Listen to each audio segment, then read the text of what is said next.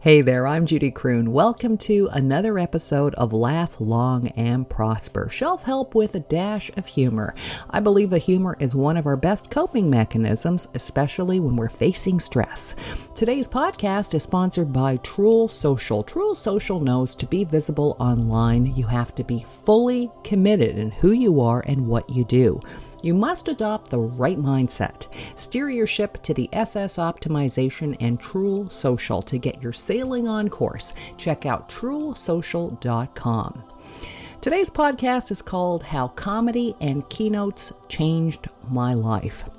I was honored recently by Brandy Ford, a, uh, a, comedian who I recently worked with in Niagara Falls. She asked me to write an article for her brand new magazine uh, for the Niagara region. I asked her what the magazine would be about. She said she wanted to have a focus on strong female role models, inspirations, and motivational queens. I'm like, why did she talk to me? Just kidding. Now, I don't know if I fit the bill for any of those things, seriously, but I can tell you a story about one of the greatest interviews and evenings of my life and how I got there. If this inspires someone to live their dreams to the max, then that is truly a bonus. At the very least, I hope this is a good story, and you've probably heard me tell this before. But like I said, if it inspires someone to live their dreams, then I'm happy to tell it again. Uh, one of the greatest gifts that my parents gave my two sisters and I, my two younger sisters, was a sense of humor. They were both funny people. However, as funny as they were, they were also very strict, and because I was the oldest, they were the strictest with me. Uh, by the time my sisters and I reached about 10 years old, you know, they started interrogating us about what we were going to do with the rest of our lives. They were super old school. Uh, in our house, timeout was the break your parents took in between beating you. But seriously, folks, uh, my two sisters said they wanted to be teachers. I said I wanted to be a veterinarian. Unfortunately, during my second year of university, second uh, 70% of my fruit flies and 60% of my final mark flew out of the biology class window. I was devastated. I went home that night, threw myself on the living room carpet, and bawled my eyes out. Now, in the background, the TV was on. Comedian named Joan Rivers was doing stand up comedy. And that's when a light bulb moment happened. Stand up comedy. What a great idea, I thought. Even though I didn't have any prior experience, you know, minor details, I loaded up my car and drove down from Calgary to the States for about three months. I got an open mic comedy night spot in Seattle, then Portland, San Francisco, Los Angeles, and every city along the West Coast in between. When I came back to Calgary, I packed up my car once again and moved to Toronto. I started doing stand up comedy at Yuk Yuk's. I was one of five female comics in the country at the time doing stand up full time. After about seven years of full time comedy across the country, I decided that I should probably have another side hustle, you know, just in case. I enrolled in a radio course here at Humber College in Toronto. What I lacked in radio experience, I made up for in comedic experience.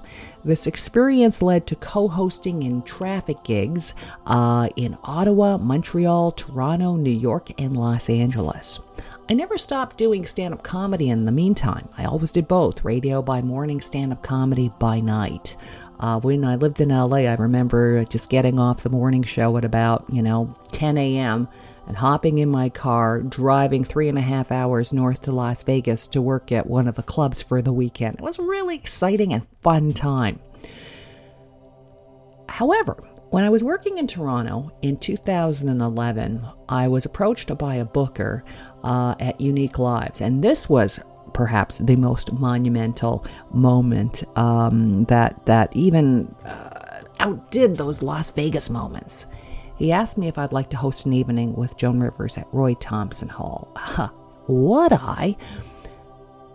Especially in Las Vegas. Joan was an icon, so now I got to interview her on stage here in Toronto. And as I chatted with Joan on stage, the whole time I couldn't stop thinking about that fateful night so many years ago. It's like my life came around full circle when I was crying in front of a TV set. On the same night that my dream of becoming a veterinarian ended, Joan Rivers inspired a new dream for me, and I never looked back. Stand up comedy led to morning radio, which led to corporate motivational speaking. Uh, my keynote relieving work relating stress with humor has uh, has done so well. I'm so happy. That led to a TEDx talk teaching stand up comedy at Second City. I even got to write a how to book about stand up comedy based on my experiences with my wonderful Second City students got to do everything professionally that I wanted to do in life. So I decided, for karma's sake, um, to give a little bit back and donate my time to various charities, including a local group that helps Toronto's homeless and most vulnerable called City Street Outreach.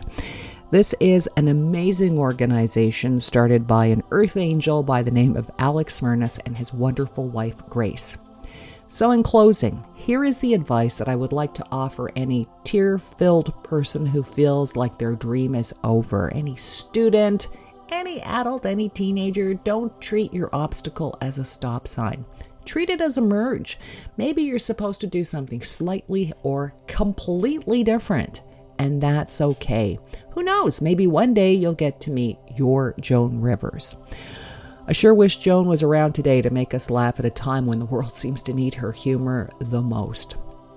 And by the way, for any aspiring comedians and or Joan Rivers fans, uh, I did a, a, a interview, a podcast recently, uh, seven things that I learned from Joan during that interview at Roy Thomson Hall uh, many years back. So if you want to check out that podcast, that's uh, a couple couple of uh, episodes ago. In the meantime, folks, laugh long and prosper. And if you'd like to catch up on any of my other Laugh Long and Prosper episodes, uh, you can check me out on Spotify, all the streaming sources, or you can go to my website, judycroon.com.